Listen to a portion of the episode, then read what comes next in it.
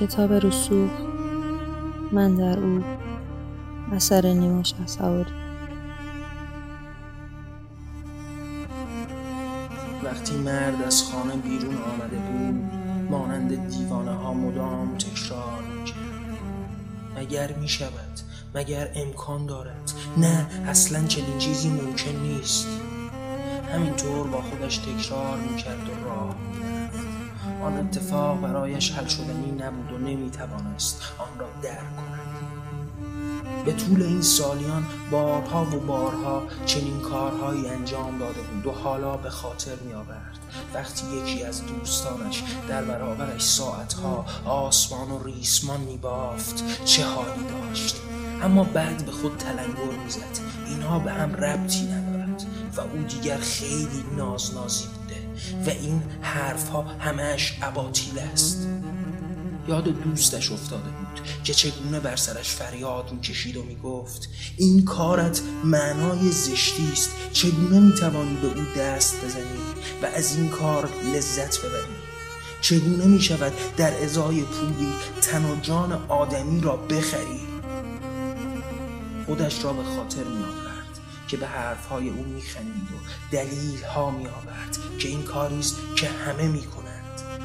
آن زن را مجبور به تن دادن به خواسته‌اش نکرده، خودش خواسته و در برابر مبلغی راضی به این کار شده. اما خاطرش هست دوستش چگونه فریاد زد و گفت: از کجا میدانی خودش خواسته و تو او را مجبور نکرده ای؟ آیا پول تو دلیل بر اجبارت نیست؟ آیا در زندگی شخصی آن زن بوده ای؟ آیا میدانستی برای چه به این کار تن داده است؟ آیا فکر نمی کنی شاید احتیاج به آن پول آنقدر برایش بزرگ است که مجبور شده تا به خواسته تو تن در بدهد؟ اما حالا به دل فریاد داشت: اینها چه ربطی به هم دارد؟ چرا در این شب و حالا همه اش به خاطرم آمده؟ چرا حرفهای دوستم لحظه ای راحتم نمی گذارد؟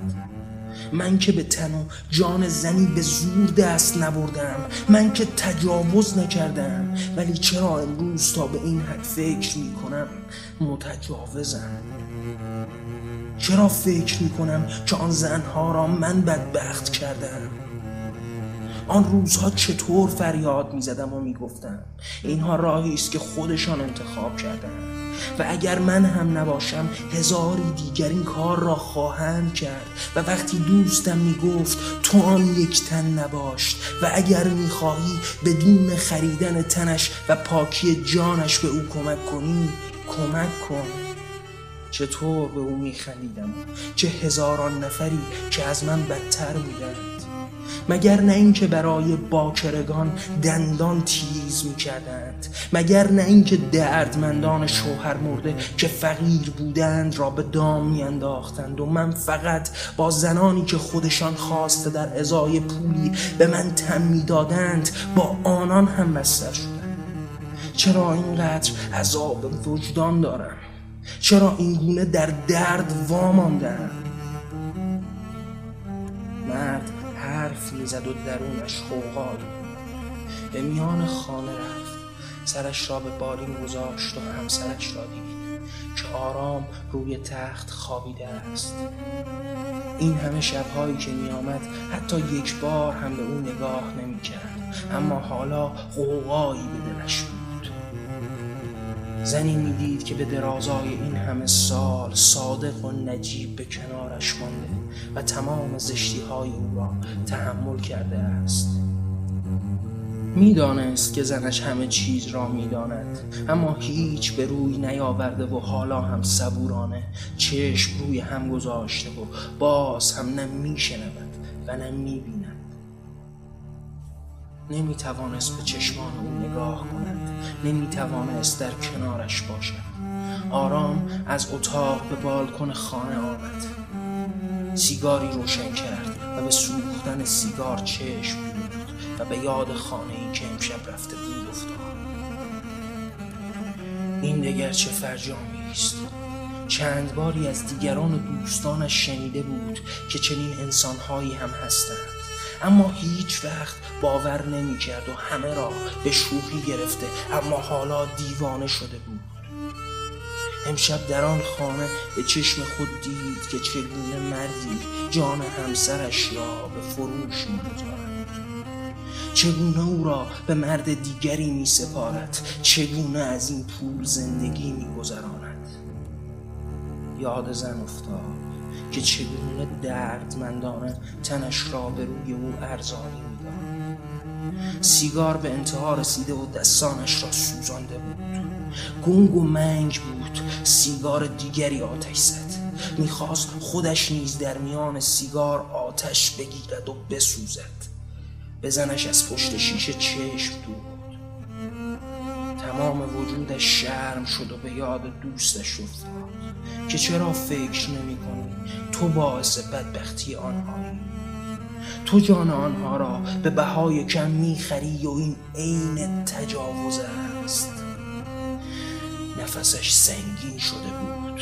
حس خفگی تمام وجودش را فرا گرفته بود. با تمام این احساس دوباره پوکی به سیگار زد و چند سرفه کرد. سری سرفه‌اش را به درون خورد تا مبادا همسرش از خواب بیدار شود. دوباره به یاد آن زن افتاد. چه صورت دردمندی داشت. شوهرش چگونه مردی بود؟ مگر میشد که اینگونه زندگی کرد؟ چقدر چهره ظالمی داشت. از میان چشمهایش شراره های آتش دیده میشد و جسم و جانها را میسوزاند. داغ بود، در آتش میسوخت. نگاهی به همسر کرد، اشک میریخت و جانش بالا نمی آمد. احساس مرگ را هر لحظه تجربه می کرد و به یاد مرد در خانه افتاد، به یاد حرفهای دوستش، به یاد فریادهای او که چه فرقی میان آدمیان است. چقدر ساده همه را قضاوت کردیم و حکمها دادیم. فلانی بد است و ما هیچ از زندگی و دردهایش ندانستیم. چرا اون تن فروشی کرده؟ چرا با اینکه تو میدانی تنش و پاکیش را به بهای کم میخری و در خون میغلطانی؟ ناگهان فریاد زد. صدای درون بلند شد. سراسیمه به زنش نگاه کرد و دید که او خواب است. باز به دریای افکارش غرق شد. باز هم چهره آن مرد در دورترها را دوره کرد. در پی راهی میگشت تا او را از دیگران مجزا کند، اما هرچه میگشت هیچی پیدا نمیکرد.